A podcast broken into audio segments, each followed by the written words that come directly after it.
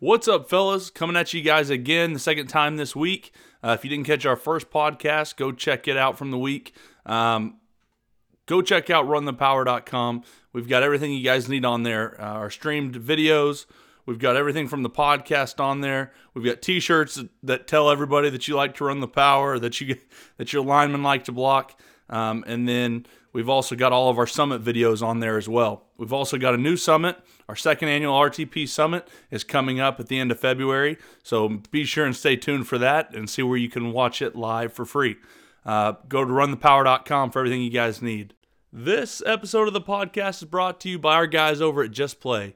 The team at Just Play hooked us up with their product, as you guys know, and it's been a game changer for us. We love the playbook tools allow us to create our favorite blocking schemes.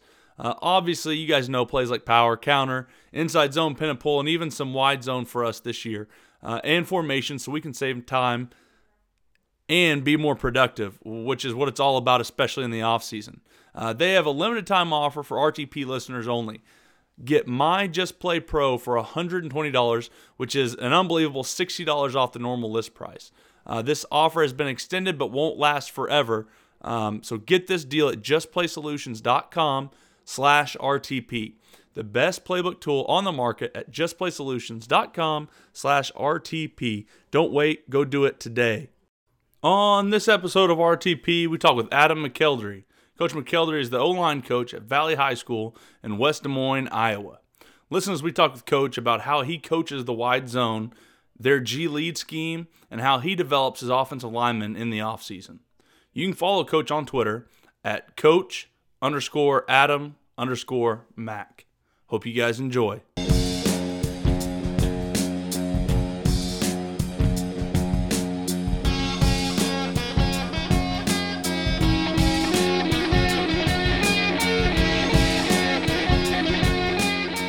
I'm Adam McElderry. I'm the offensive line coach at West Des Moines Valley here in West Des Moines, Iowa, home of the Tigers. My playing journey actually started at Valley. Grew up here. I'm a third-generation Valley Tiger.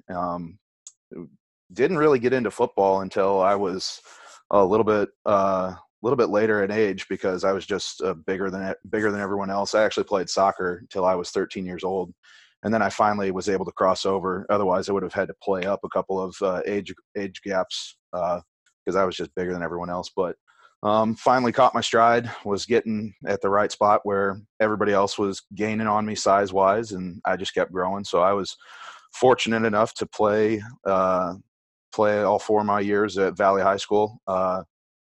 Head coach there is Coach Gary Swenson. He's been there for a long, long time. He was, at that legendary status even before I came around as a player. And I think that I came in at a very fortunate time in my playing career. We had kind of been through that turning of the tide where when Swenson came in, he'd start implementing his system and what worked with our athletes. And we were fortunate enough to win a number of state titles in the time I was there. I was a part of one state title team and one state runner-up team my sophomore year. So my junior year, we won state.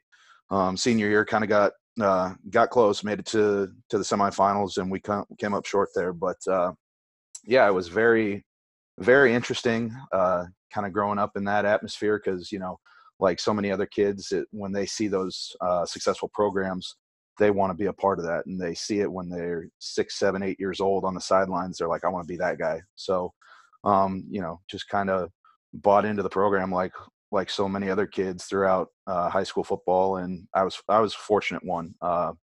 And then after high school football, I made my way to Maryville, Missouri. I went to Northwest Missouri State, where I was a Bearcat for 4 years.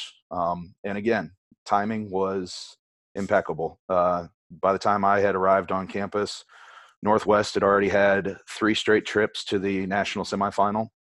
And unfortunately, all 3 of those trips came up short. And then my freshman year, we were poised to make another run at it. And we, yet again, for a 4th time, we made it to the national championship game, ended up coming up short.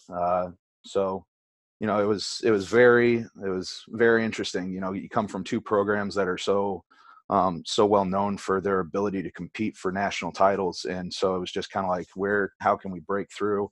How could I, you know, contribute as an athlete? And so there was 2 years, actually. We made it 5 straight trips to the national title game. And we finally broke through. Yeah, I know, right? 5 straight times. And it was the 5th time we finally broke through and we took one home. We'd been battling Grand Valley State. That turned into a heck of a rivalry between the two programs. And so we finally broke through, and if I'm being honest, you know, there's a lot of times in a football player's life where they go through a humbling experience, you know, where they realize that it's kind of that, it's part of growing up, I think, when you're an athlete. And even when you're a coach, is that whole idea of, well, maybe I'm not as good as some of these other guys. And so I played with a number of world-class individuals, just great men. And a lot of them are coaches now throughout the Midwest. And I think we had, in the time I was there, from 2007, fall of 2007 to our championship national title game in 2009, I think we had probably 8 or 9 different guys get some sort of All-American status just on the offensive line, which says a lot about the programs that they have there. Very fortunate enough to have Mel Churchman as my head coach. Just a fantastic, upstanding individual who held his athletes to a very high standard. And he also wanted very physical players, very smart players, and he was able to bring them there. And so he's a very special man. He's a Hall of Famer for the college football. And yeah, I'd still go to war for that man today. So that was playing career. Didn't get the opportunity. I'll just be flat out, I wasn't as good as some of the other guys. So after a while, I embraced my role just to contribute and help the team win as much as I could. That was a great experience for me because I learned a lot about myself, and I learned how to kind of work through all that. And I think that's something that a lot of kids, at one time or another, they all go through that whole growth as an individual, and you find out a lot about yourself, which was a positive thing for me. After I graduated from Northwest Missouri State in 2012, came back home to West Des Moines, didn't really have much of a plan. First thing I did was I went to the weight room and started having a meeting with Coach Swenson. I'm like, hey, you know, you have a need for any help on the offensive line? He's like, absolutely. We're always looking for extra bodies. And so I actually worked as a classroom associate for about the first 5 years or so of my career, and then I was coaching and working in the weight room that whole time. So had a great opportunity to just kind of be in the background and learn from my old offensive line coach, Dave Cochran. You know, he's been there since longer than Coach Swenson, and just kind of took a back seat and did whatever he told me to do. And he was willing to give me some freedom and kind of like bring some of the stuff that I learned from Northwest in, and different tricks and how we run both zone and gap schemes and just little nuances. And so I was very fortunate there. And then I maintained that role for quite a while. Had the ability to spend my off season and my summers in the weight room with the kids. And that's always been a fun part for me because it's relationship building, and it's a very important part of how I operate as a coach. I think relationships, any guy that you've had on here, any guy listening will tell you that it's all about the rapport that you can build with your players. So off-season weights has always been a fun time for me. And then once you get into the season, it's just go, go, go until the end. So, we've had some success at Valley. We're always there with a chance to compete. This year, you know, we knew that we had a very special group of kids, and we had an opportunity to make a run, and we did. But unfortunately, we couldn't break through at the state championship game. And, you know, those boys unfortunately joined a very large fraternity of other high school athletes or high school football players who ended their season on a loss. And, you know, that's, it's never easy. You never enjoy giving a kid who's crying a hug, but you know, that's something that as a coach, you know, that you got to do to show that you appreciate each and every one of those athletes for what they've done and what they've sacrificed for you and for the program. So it's a little bit about my playing career, my coaching career, and right now I'm still loving every minute of it. Well, Coach, you've kind of reached the height of your of where you were at as a player now and a coach, and maybe didn't win it this year, but you were at least there, and then won it and have been there in high school and in college as a player. How is that feeling to you different, or is it much different as a coach as opposed to a player? You know, I think that there's a lot of similarities. As a player, it's, you know, what could I have done to prepare myself for that situation? Did I not watch enough film? Did I not rep this? Did I not rep this particular block enough? Was it this or that? You know, it's a lot of those, you know, you go back and you really, you know, you try to pinpoint where you could have changed for the better. And I think as a coach, it's all about preparation. And did I do my job to make sure that these boys were prepared for every minute? And, you know, even as a player, you know, you can ask millions of questions. And then as a coach, it's, you know, you want to be able to answer all of them. And there's just trying to balance all that out, you know, because sometimes paralysis by analysis, it just gets to be a big part of it. And so trying to get the boys as a coach, trying to get the boys to play fast and be confident in what they do. And part of that is how we build our scheme. But yeah, I would say that the difference between a coach and a player, it's not much for me. I would say that I'm a little more calm about it as a coach, because you have to be. That's right. I know as a player, you know, if you were screwing up or if things weren't going well, it's very, you know, you see it today, even kids just love to try and hype everyone up, and they love to, you got your screamers and then you got your non-screamers, the guys that are the doers. And so I'd say as a coach, I've kind of tried to progress into a doer, and kind of how we, as an offensive line unit, go through our preparation is how we prepare those kids and how we show our leadership for them. So. Yeah, it's man, so many ways that you can look at a game after losing it. You know, even after winning it, and you look at it and it's like, well, you know, like you said, did we have too much in, and did we not have enough in? Did we practice the guys too hard? They were tired. Did we not practice them hard enough? And then sometimes, you know, the question has to be asked, are they a lot better than us?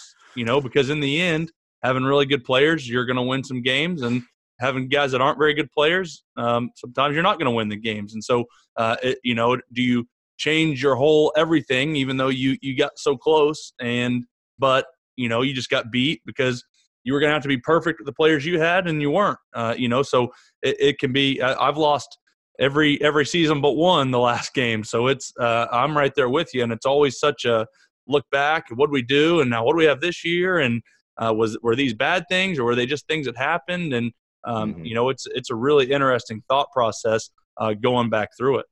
Yeah, no, I absolutely agree. And, you know, that's why, you know, part of the reason that's kind of the penance that we have of such a long off season is that we can go back and watch film, and we can just kind of crawl into the dark days of winter while we ask ourselves those questions.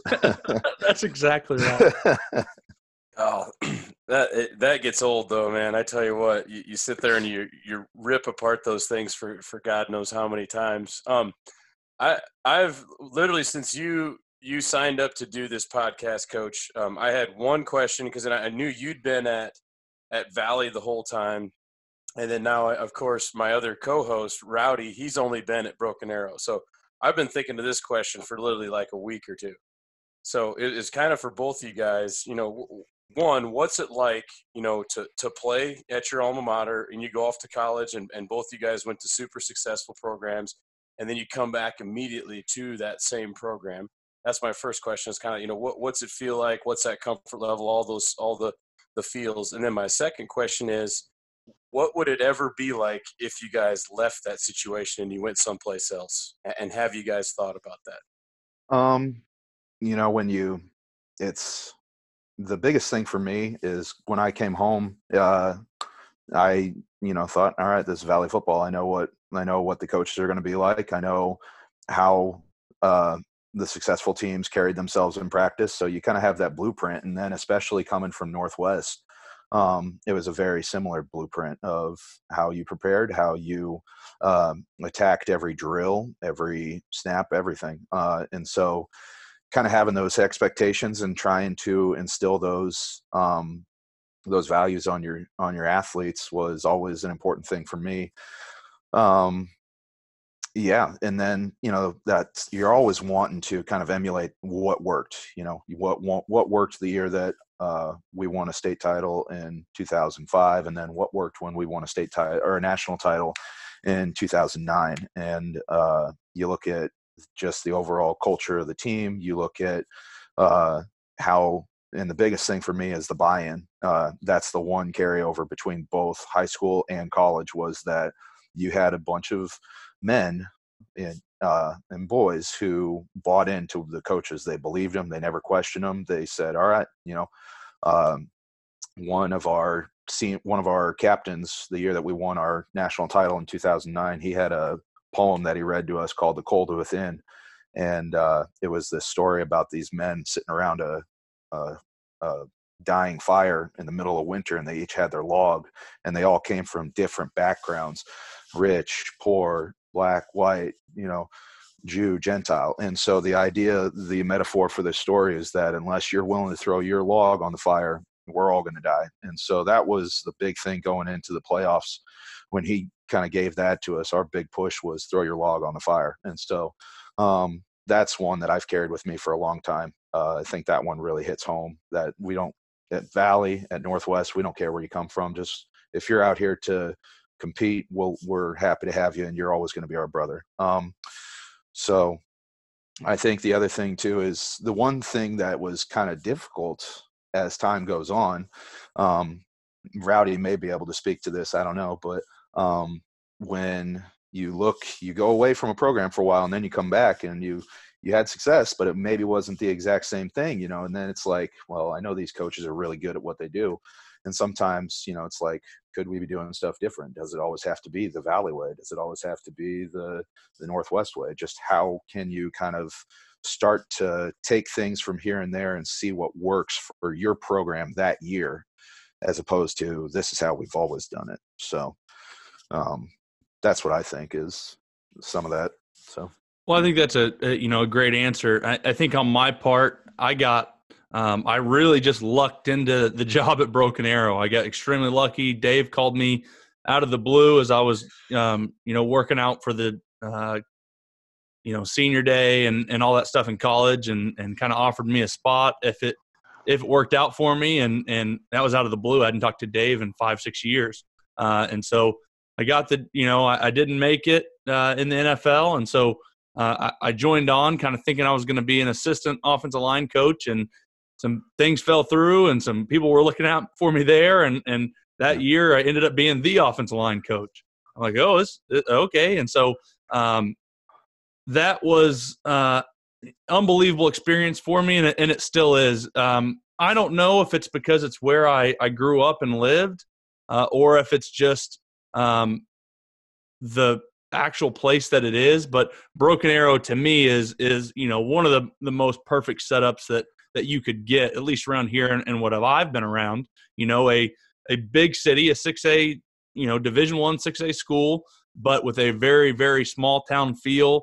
I know people for known them for 15 years, and they look out for you, and they help us out, and we help them out. And then, if I wasn't good enough, I'd have been fired. So worked my way through it and worked my way into being a good offensive line coach, hopefully, good enough at least to not be fired yet, and continue to try to get better and better each year. But even then, I had a lot of guys looking out for me, and I was lucky to have Dave already there, and then Walls was there to teach me, and then we had a guy named Coach Broyles come in and help with the offensive line and learn from him, and then now our offense coordinator, Jay Wilkinson, that's taught me. And so I had to do my part and soak it up and work to know it. But, it just ended up being a great place. I don't know if that was because it was where I grew up or if it was just you know, luck of the draw of having a great head coach that helps you out, and then be a part of a good program. But I think all of that was just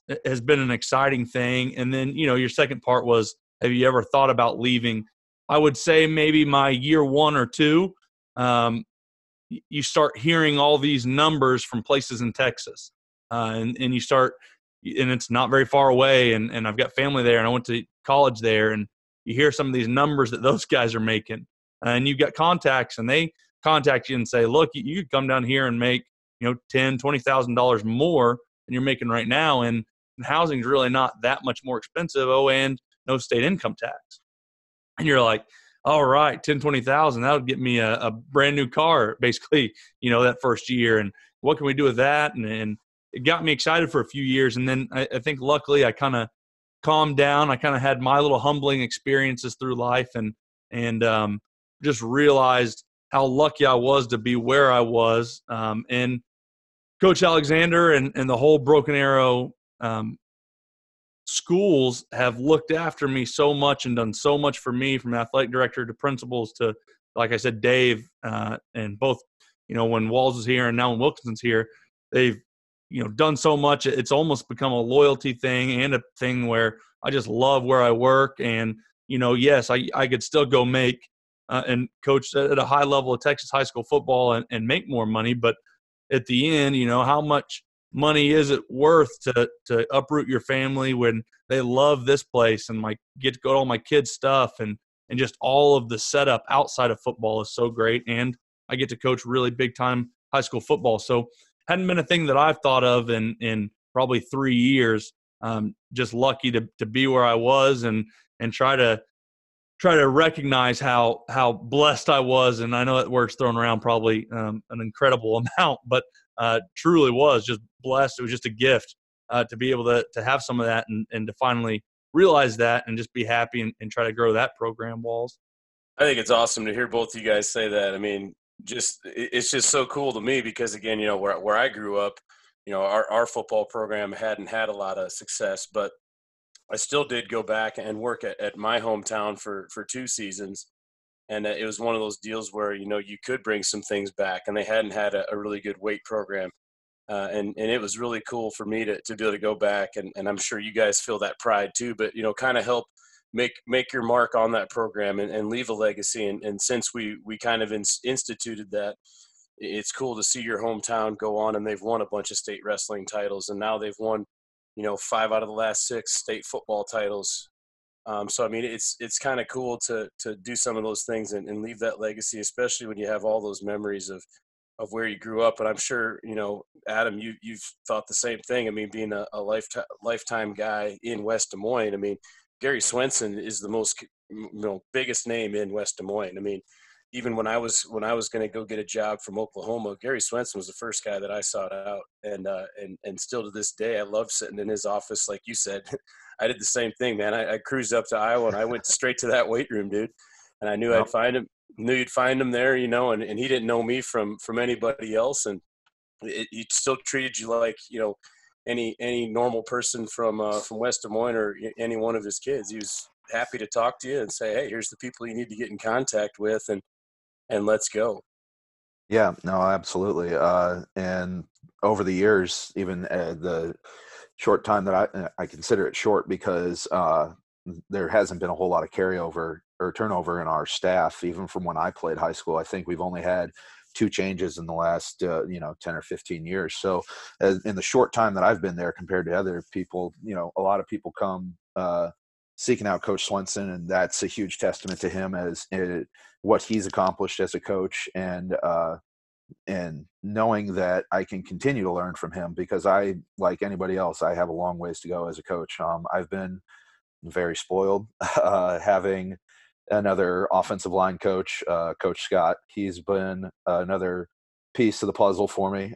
There's been some years where we even had 3 offensive line coaches, and that just kind of shows what Coach Swenson's his stance on offensive line play and his scheme and how he believes that it is, you know, the foundation for it. So I haven't had those too many times where I was thrown to the wolves and had to be in charge of, 15 bodies all by myself, and knowing that 5 of them got to be on the field at the same time. That's, that's a nightmare I hope I never have to endure. So it's very fortunate position for me to be in here. So. Yeah, you talk about that, and there's obviously going to be some schools that they financially or for whatever reason can't get something like that done. But you can really tell, I think, how much a program or a head coach values that position by how many guys is he willing to staff with that group. If there's an offensive line of 20 kids and there's one coach and maybe some guy comes over and helps every once in a while, well. Like I said, maybe financial issues, they can't, but you think a certain way. And then if you go to a place like your school or at Broken Arrow, where we've got our head coaches and NFL offensive linemen, and I played Division 1, and the guy that coaches them played Division 2, and then our tight ends coach is a Division 2 offensive lineman. I mean, it kind of tells, a bunch just by how many guys they're willing to throw at that position, and how important it is to them and what they think about that as far as winning football games. Yeah, absolutely. No, and in my humble opinion, every school, if they can have at least one paid position coach and one volunteer on the O-line, if there's 2 guys, I mean, that's a great opportunity for those kids, but also an even better opportunity for your team. So, yeah, that's what I think. It's helped us out with so much. And I'm kind of curious to see how you guys maybe use the coaches that you have for offensive line. But what it's helped us with is develop some of these younger kids. And I think people hear me say that and maybe assume that I go with the 1s and you go with the 2s and 3s. But really what I mean is now I can take the left side, 1s through 3s, and I can get them as many reps as possible. Coach Broyles can take the right side and get them as many reps as possible. And in certain weeks when we need to split them up even more, maybe we go centers and tight ends and they go with Coach Wagner. Well, now everybody's getting a bunch of reps and reps that they need and reps that'll be really, really beneficial. Another thing that's helped us a bunch with having 2 offensive line coaches, when we go, number 1 defense against a scout offense, now I can go with that group. Coach Broyles can stay with the 1 offensive line. Now they're still getting coached, but I'm getting one-on-one time with the 2s and 3s. And I think it's just tremendous for their growth and getting those young guys prepared and ready to play the next years.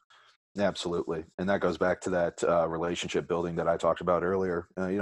Some weeks it is, we're going to go 1s with coach for this drill, 2s are going to go with this drill, and then we flip flop. Other weeks it's, let's go left side here, right side here. But it just kind of depends on what we think we need to focus on. Because I do believe that each coach has, we feed off each other very well. Just like I imagine it happens some other places. Sometimes you don't always see eye to eye, but you guys work through it, and you do what's for the betterment of the kids. So, it's all about that relationship building of, I see you, third man deep at left guard, so it's great, because then the kids aren't coming into their junior or senior year thinking that, well, I don't really know coach that well. I don't know if I even belong at this position. So that way, by the time they get to that, right now in that winter time, we got some juniors on our team who, I've spent hours upon hours with them, and I can tell you where they need to get better and how they can continue to grow as an individual. And so that makes up for a lot of lost time in the off season, because they know where they need to go because of that extra time that we get in practice when we swap through 1s to left, right, all that stuff. Coach, you guys, and I'll be honest, in our state, I don't think anyone runs from what I've seen, the wide zone or the outside zone as well as you guys do. And to me, again, you've been in football long enough, and you talk to enough people, guys like Alex Gibbs and Mike Shanahan and some of them, they'll all tell you that if you're going to be, an outside zone or a wide zone team, that kind of has to be your play. Is that something you guys have kind of adopted? And, and maybe what are some ways that you guys kind of go about, practicing that, instilling that belief, having to be an athlete on the offensive line? Can you just give us a few pointers that you guys do about being you know, such a dominant wide zone team? You know, wide zone's still pretty new to me. I mean, I knew zone. I thought I knew zone. Let me backtrack there. I thought I knew zone, but then when you start listening to 6 hours of Alex Gibbs and just anything that you can get on it, you just immerse yourself in all of it. And I would say that we do quite a bit of different things. We're zone, we're gap, and we try to build all of those. We try to build on all those things. But the biggest thing for us was just that foundation for the zone game of landmarks and understanding that leverage. And with the wide zone, you know, we always knew it as a true outside zone play. The running back's going to get on a landmark 1 yard outside the tight end and 1 yard back, and that's the one place he's got to go. And so over the years, you know, we've been talking about it, and we even noticed and acknowledged the fact that, well, we don't always hit it outside there. We're always cutting it up sometimes.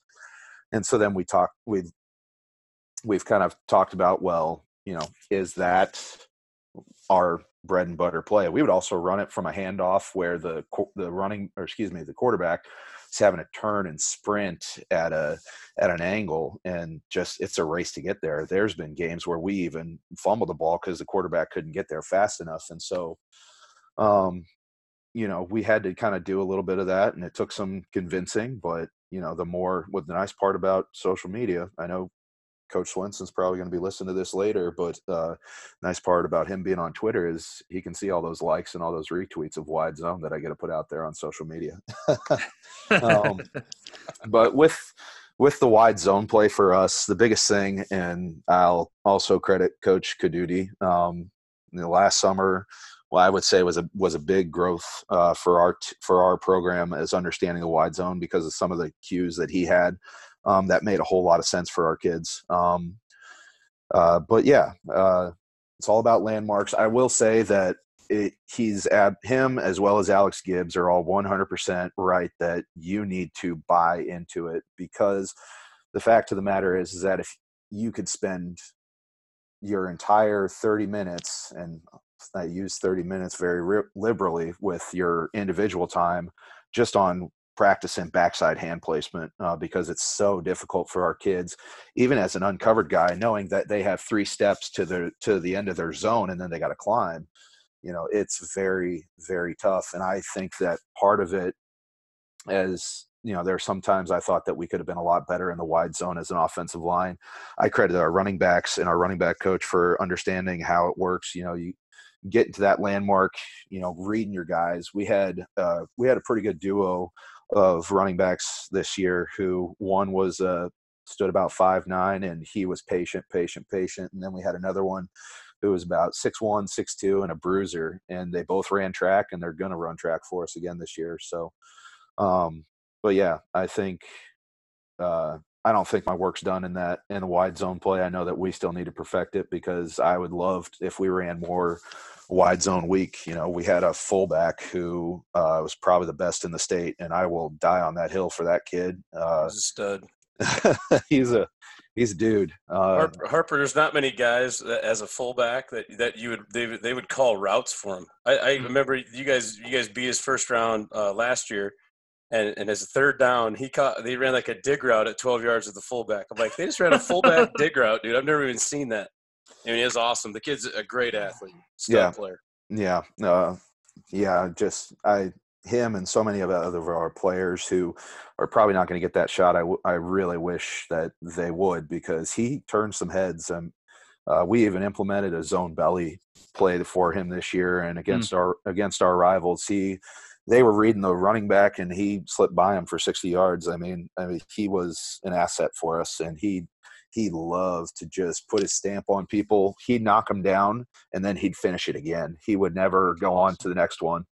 And there's a couple times in meetings, it's like, hey, you could have gone and got this guy.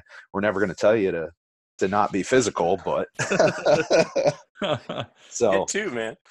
Yeah, but, you know, if he got a guy twice, I'd be really okay with that. So, I mean, there were so many working parts to our wide zone play this year. And I'd also say that A lot of teams would try the way that they would try to attack it. They'd try to get us to, they'd try to pinch to the inside with defensive linemen and defensive ends and try to overload us, running it from a bunch set, what the LA Rams kind of hung their hat on. We did that a couple times. And then when teams would completely shift their defenses over to that side, you know, there was a couple times against some teams we were able to run it back to the weak side, and it would balance them back out. So there's a lot of versatility to it.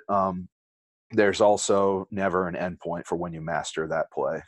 You got so much that you can be working on. It's angles, it's hand placement, head placement, and communication is the biggest thing by far. So we kind of fell into wide zone this year a little bit too. You know, we're mostly inside zone and power, obviously, and we were really big this year up front, like gigantically big, in my opinion, for a high school. But we lost from the years before a little bit of athleticism at some spots with the size.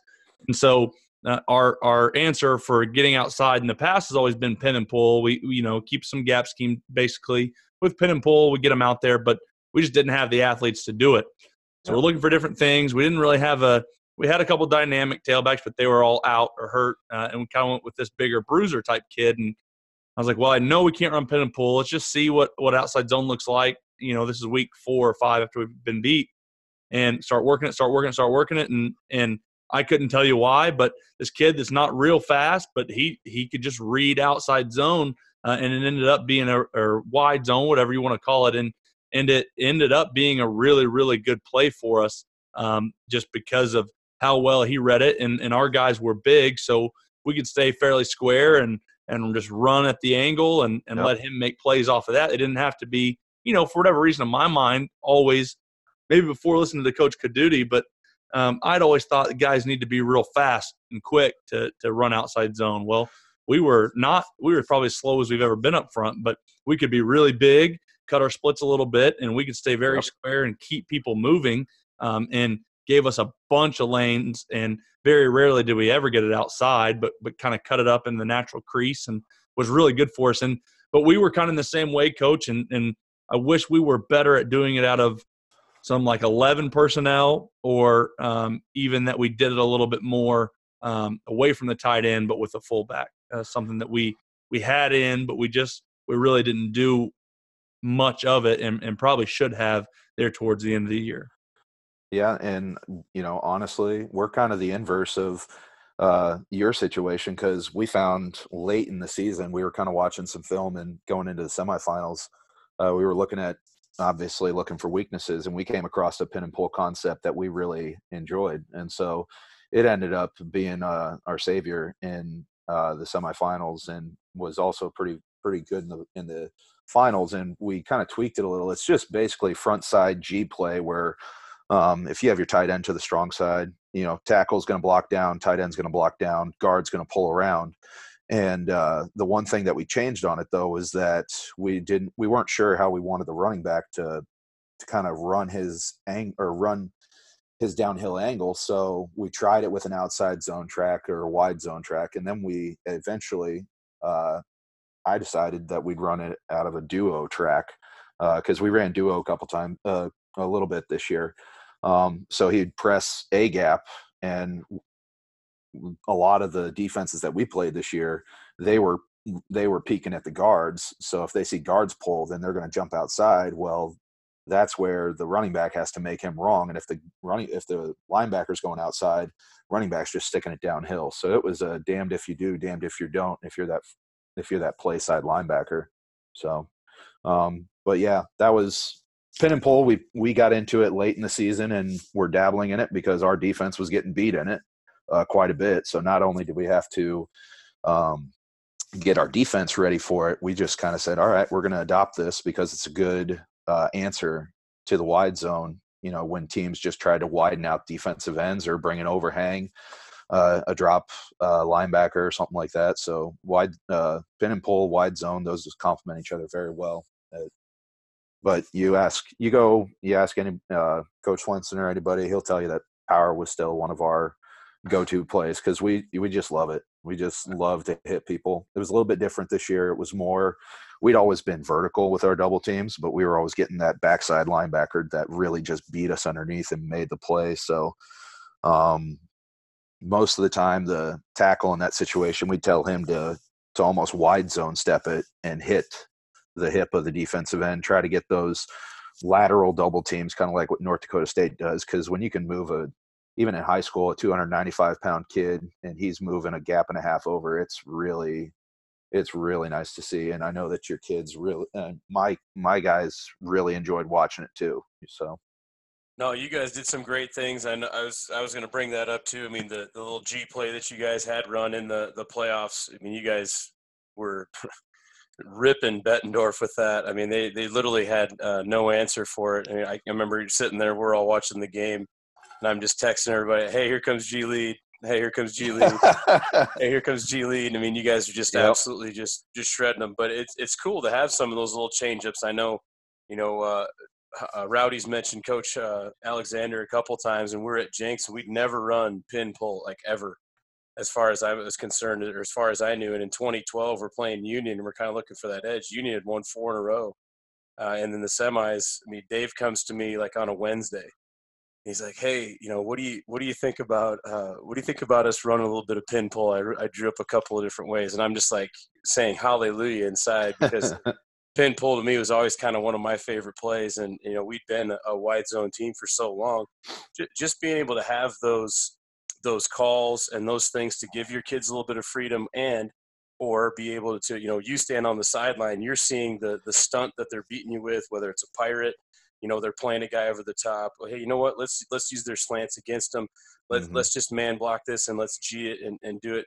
There were so many times when I became an offensive line coach that I had pulled those lessons learned from back in the day when those things had changed, just knowing that I wanted to have that flexibility. And then ultimately, once I trusted my guys up front enough, I gave them the flexibility to make those calls. So literally, wide zone for us and pin pull kind of became one and the same, because those kids were smart enough to understand what looks are those things going to be the best against. Yeah. Yeah, no, it was, yeah, I mean, you go back, and I've even already tracked it, and the amount of times we ran that G lead play, I think we only ran it to our left side probably twice, because our right tackle, he was a big old body this year who loved to beat up on people. And against Bettendorf, they have a kid who's a D1 athlete and committed to Iowa, playing that 3-tech position, and our right guard was a dude who was playing both ways. And so he was an all-state defensive end for us, and he was also our right guard. So it's like, how do we combat that? Because we're having a split time, you know, one individual period that our right guard would go over with D-line, another day here. So it's like, how can we make this more effective? And I know that our right tackle, he thinks very highly of himself, and he's a big physical dude. But, you know, for a kid that, you know, he was licking his chops every time we called that play. And so, and every time we we'd come off on the sidelines after a scoring drive, and he's like, "Coach, let's keep doing it. I'm ready. Let's just go." You know, so yeah, no, it's always fun to kind of add those wrinkles in the middle of the season. And part of that, you know, you credit that to the coaches being flexible with it, but also the athletes' ability to kind of continue to learn on the fly. And our football IQ this year was very, very good, very intelligent group of kids. And they all, you know, they were getting bored with the routine. It's like, once we started bringing in new stuff, it's like, here, we're going to run pin pull, or here, we got this new play duo this year, or, you know, let's run belly, you know, zone belly, you know, just things like that. They're like, all right, let's do this. This sounds great. So, the boys were hungry this year. I know even the underclassmen, you know, in those JV games, "Hey, coach, can we run this?" No, we haven't ran that at JV, so probably not. Oh, you know that. Come on, coach. So. That's great. Yeah, that's it's always kind of that fine line, and like you said, probably depends on what group of kids do you have that year or that couple of years. Is that one you need to keep it simple, or have they been playing for 2 or 3 years? You know, last year, this year for us, we had to keep it somewhat simple, and they needed a bunch of reps. Where last year we had, 4 or 5 returners that had started a boatload of games since they were sophomores, and so like you said, we kind of had to add something every week or every couple weeks just to just so they wouldn't get bored and fall asleep at practice, because they'd done it so many times that, you know, they could go out and do that stuff in their sleep. Absolutely. Yeah. I mean, and that's the fun part as a coach is, you know, you kind of have that stack of plays, and it's like, all right, what are we going to do? What's going to be different? Or what little tag can we do? Do we want a fold block on the backside inside zone? Is that something that these kids can do consistently, or do we want to make that a completely individual play on its own? Or so, yeah, no, the kids, you know, it's all about playing to their strengths and being effective at it. And so, yeah, we were very fortunate, and, you know, next year is going to be an equally, intelligent group of kids, and we just got to see what we can and can't do. So Run the Power, we generally don't get into too many pass protection conversations. I'm always going to blame Coach Harper for that. Boring, right?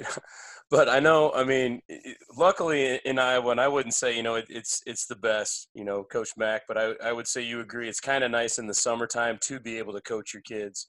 So when we talk about like pass protection with offensive linemen, you know, they're not going to let us pad up. They're not going to let us do spring ball like they get to do in Oklahoma. What are some things that maybe you're able to do, and, you know, when you don't have the pads on, to kind of, you know, I know we're not going to sling it 20, 25 times a game, but those times we do have to drop back and throw it. What are some ways we can make sure our quarterback stays upright and we can be efficient in what we're doing? A lot of stuff that we do. In the summer. Now we're lucky enough that we're provided those, you know, those optional practices while the 7-on-7 guys get to do their thing.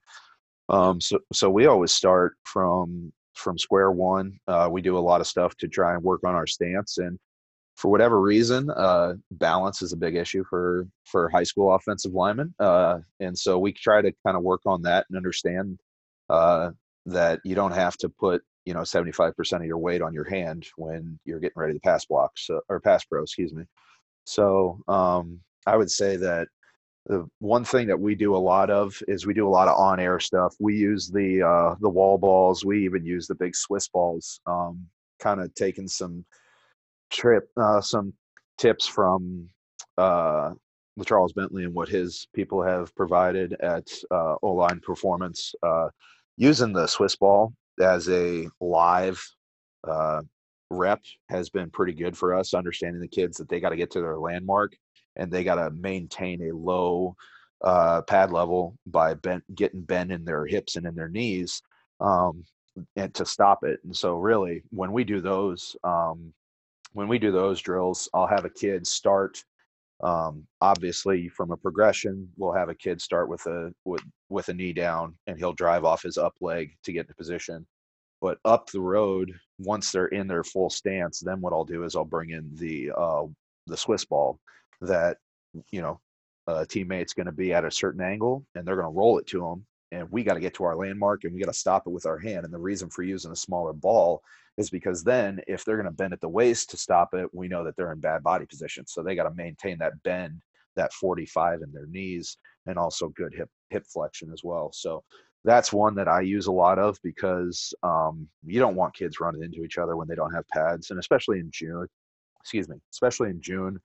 we know that once we get into August, we're going to be hitting each other, you know, hundreds of times in a practice. It's just not smart. It wears on the kids, especially when Coach Walls, you know, how those preseason or those pre-district games can be. You always want to go up against the toughest competition. So knowing that we have to manage all that when we get into our drill work for pre-camp or even during camp, we try to make it as low impact as possible.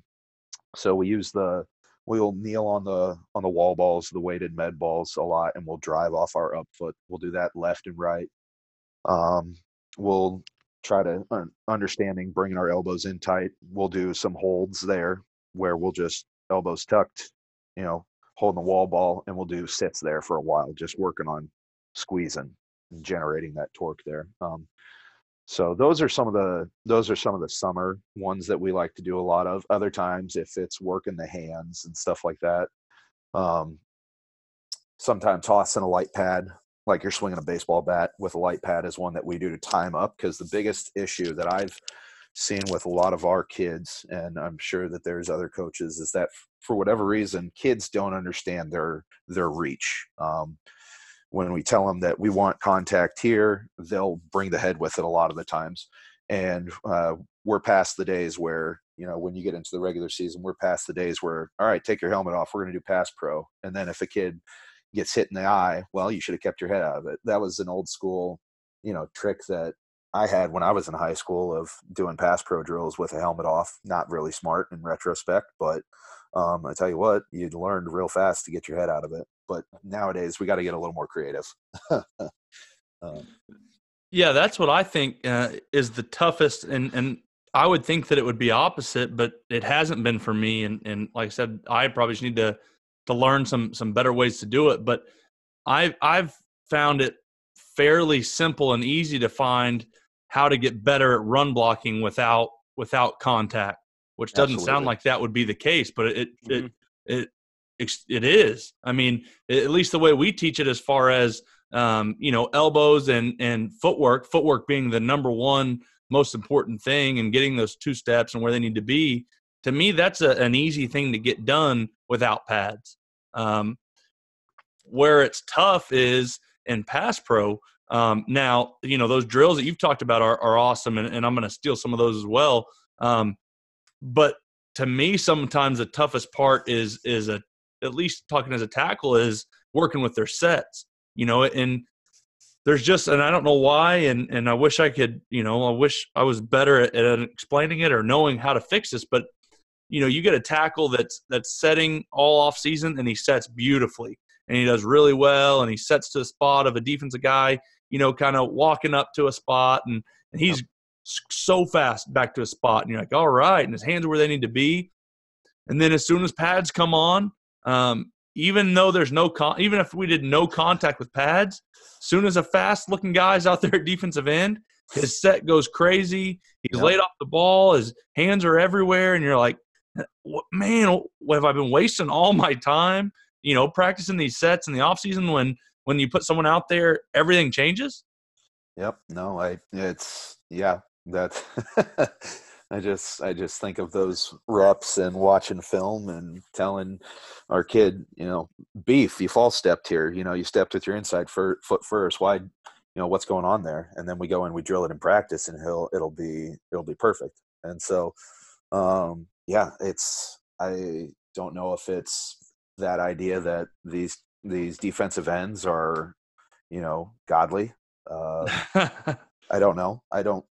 Certainly, I don't believe that at all, because I would much rather my kids fear no one. But right, that's right. But they do. And honestly, when I remember playing back in high school and going up against a couple of different individuals, and it's just like, oh crap, it's you again. But that's just part of it. You're gonna have that dude that's lined up across from you, and so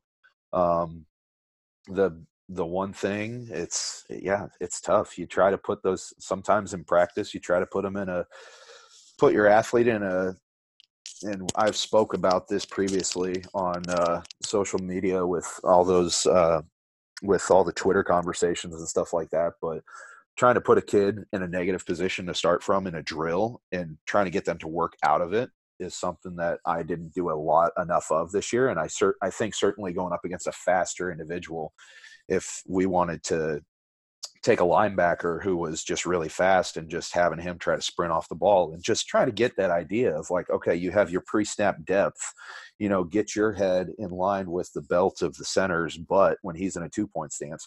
You know, those are the things that you yourself can control.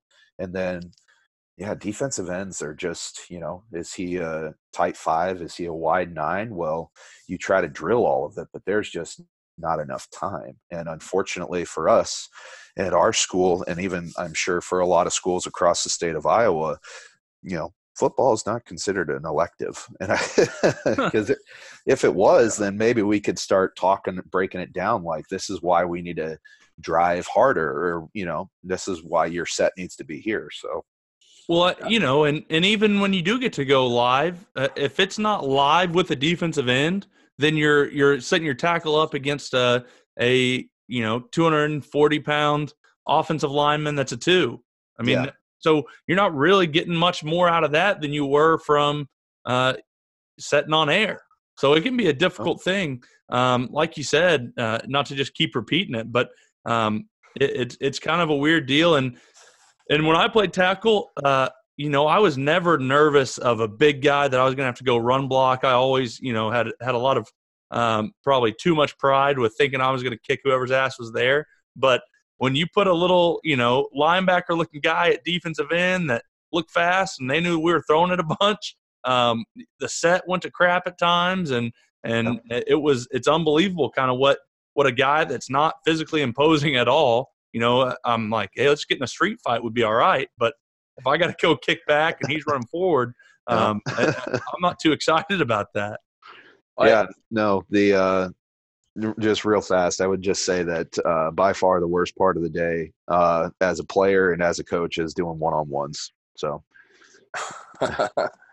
That's honestly when you guys talk about. I mean, that's what I love listening to the offensive line perspective. And then for me, coming as a wide receiver, a skinny guy, I didn't know any better, none of that stuff. So I soak all that stuff up. Well, when I would do, coach, God, I can't remember his name, Coach Johnson, the guy who I learned from at Tulsa, he did so many of the pass rush scenarios is what he called them. So, all right, he's a speed rusher, he's in a wide, he's in this, and the guys would do it almost on air. I almost kind of took it like, you know what, Coach, I can give him a look. So it literally, I would stand out there, and then the guys started liking that when they were like a tackle, and I could just go, hey, just want you to go, hey, full speed. I want you to just run as fast as you can like you're doing a speed rush. So they could see that visual, and then, okay, he's like, all right, here now the guy counters with, arm over, move inside, or he counters with a spin. So I'd do the speed rush, and then I'd spin.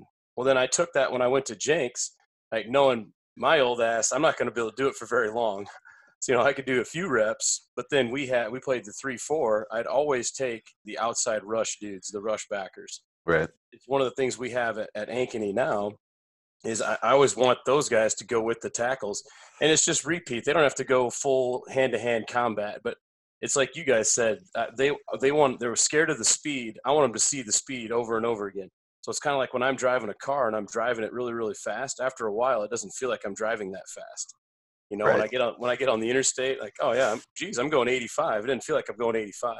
So I think one of those things was a good thing for me, and I know I got a lot of feedback from some of the tackles. It's like, Coach, the game just slowed down because I had all of those fast reps, and I got to keep seeing that speed. And half the time, 25% of the time, we're just getting killed. Yep. But at the same time, you're like, hey, you're going to get better. You just kind of keep coaching the guys up. Hey, it's a one-on-one. Like you said, Coach, it sucks. The defense is going to win. It's one-on-one. They're jumping the snap count. They know it's pass. Guess what? That's how life kind of works, right? We're going to be behind the eight ball every now and again. I tell you what, I felt like guys got a lot better with kind of being able to see that speed and set with that speed. Absolutely. I know even last year's game against Ankeny, I know our left tackle benefited from it immensely, even though until halfway through the season he was a tight end. But even those reps, he throughout the year was talking about the difference in the speed. And outside linebackers in a 3-4 is tough here in the state of Iowa. You know that because you could probably count on your hand the number of 4A teams that run a 3-4, especially with a tight front. So, it's rough. Speed kills. So, especially with the fat boys in Iowa. That's right. That's cheating. Us guys on the outside are cheating. But there's also, some things that we try to do to obviously to help our guys out. Hopefully on first and second down, you're getting some play actions. You're running the ball enough at them that, but in the, and we teach, a little bit of jump sets to our better tackles. Hey, if they're real fast, let's get on them now, get hands on them.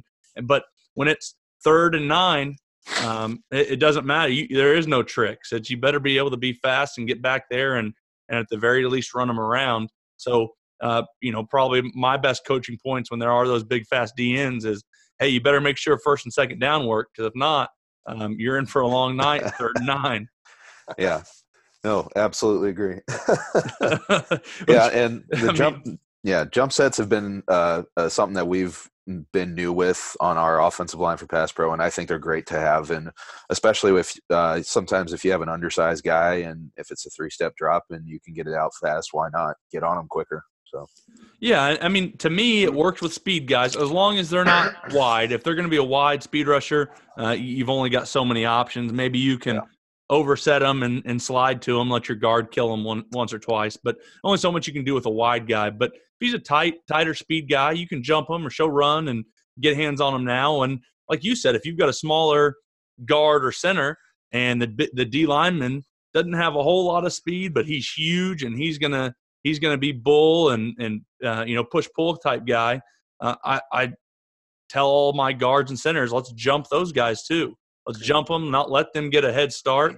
And if they beat us late, it should take a while for them to beat us late around us. And so the negative is you could get beat right now. And it's going to be a sack, but you're not going to give as much pressure. You're going to have a cleaner pocket the 9 times out of 10 that you don't get beat. And you got to judge that. I tell my guys on what kind of rusher are you going against? Is he a guy that has a good bull, but he also has some good swat by and go, then you've got to be careful, or you've got to give some fake hands at times or whatever. But if he's a pure muscled up bull rush guy, hey, let's go get on him now. Let's even show run block and then sit back down into it. Mm-hmm. Yep. And that's that accountability piece of the athletes to make sure that they're doing their own film study. And just, getting to know your opponent. That way you're not taking the first 2 or 3 series to get a feel for what they're doing. You're not surprised. That's on the player. And it's nice to be able to kind of sometimes play big brother as a coach. And we use huddle, but we're able to at least look online and see how often they're looking at stuff. And, if a kid spent 10 minutes looking at film and he's getting his ass kicked, then we know that what's part of the problem. So that's right. I got some things that, all of our stuff, most of it is online with huddle, but then we've also got some installs and different things that we do every week, that we do through basically a course. I've got them in a course through our school. I've made my own course and they're in it. And I can tell through it too, how many times have they looked at it? And I tell them that exact thing. And I say, look guys, I get to see who's on it and who's not. If I look and you haven't been on it in 5 weeks, but you kick everyone's ass and you never go to the wrong person, you won't hear me say a thing about it. I don't care. You got it, and you don't need to go through all that. I'm fine with it. You got it. But don't let me have you, MA a couple times or a couple days in a row and look on it and see you haven't looked at it in a couple weeks, because I will lose my mind at that point. Yeah. Absolutely. Get them, coach. So, try to be a little bit fair with it, or I don't know if fair is the right word, but hey, if you get it done, then all right, you got it, but you better get it done. Well, coach, kind of coming up on an hour. But the thing I always like to ask guys is, when you're watching another team's offensive line, what's some things they'd be doing that would make you think highly of their offensive line coach? I love watching double teams and how they work, and just kind of looking how the timing of it all. I think every coach is a little bit different. Sometimes they're just say, you're going to take this track and you're going to run it until you go out of bounds. Other guys, they have a little more faith in their players. So I love watching double teams.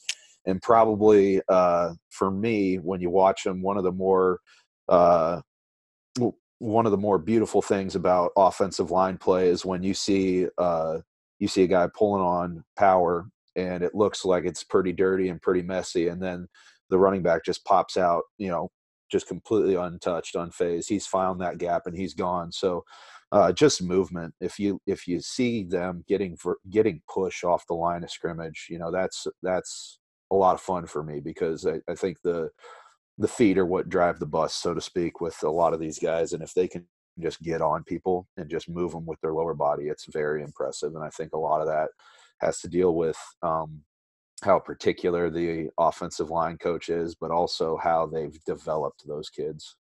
Coach, man, been a blast having you on. Always when we get the O-line coaches, it takes us back to our roots, and we can get back in and and talk some of the craft. And always been a big fan, one, of the program, and then two, of the job that you do developing your kids. You can really see how hard those kids do play for you. And not only that, obviously the technique that they're showing and the way that they finish. You know, the question you just answered, you know, it's impressive for me to see the film, and I know that those kids are getting coached up by you. So a lot of respect for what you've done so far, and keep it rolling, man. Oh, I appreciate that. I got to give thanks to Coach Scott, Cole Scott. He's the other offensive line coach that I've been working with. Also, Dave Cochran, and you know, everything that he's done for me is for my career, and just kind of giving me that starting spot, or that opportunity to just kind of get that groundwork going. And I really appreciate everything that you guys do. I know that certainly in the last, you know, 2-3 years, offensive line play has, in my opinion, it's increased, or at least the awareness of it. And so this community that you guys have created around Run the Power has been fantastic, and I can't wait to see what happens in the future. So thank you guys very much for allowing me to be a part of this. And that's going to do it for this episode of RTP. We want to again thank all of our sponsors. You guys make sure and go check them out. Help grow our community by telling other coaches about Run the Power. And if you enjoy Running the Power, go get your shirt, long sleeve, or hoodie at runthepower.com. Also, if you have any topics or any questions you would like for us to discuss in the next podcast, simply rate our podcast and then leave a comment in the write a review section of the podcast app. This will help our podcast rating, as well as it'll allow us to answer the questions you all want answered. Make sure and go check out our blog at runthepower.com. Follow me on Twitter at Harper_Coach, and Coach Walls at Coach Brady Walls. Run the Power now also has its own Twitter and Instagram, and you can find that at Run the Power. Hope you guys enjoyed this one. Talk to you soon.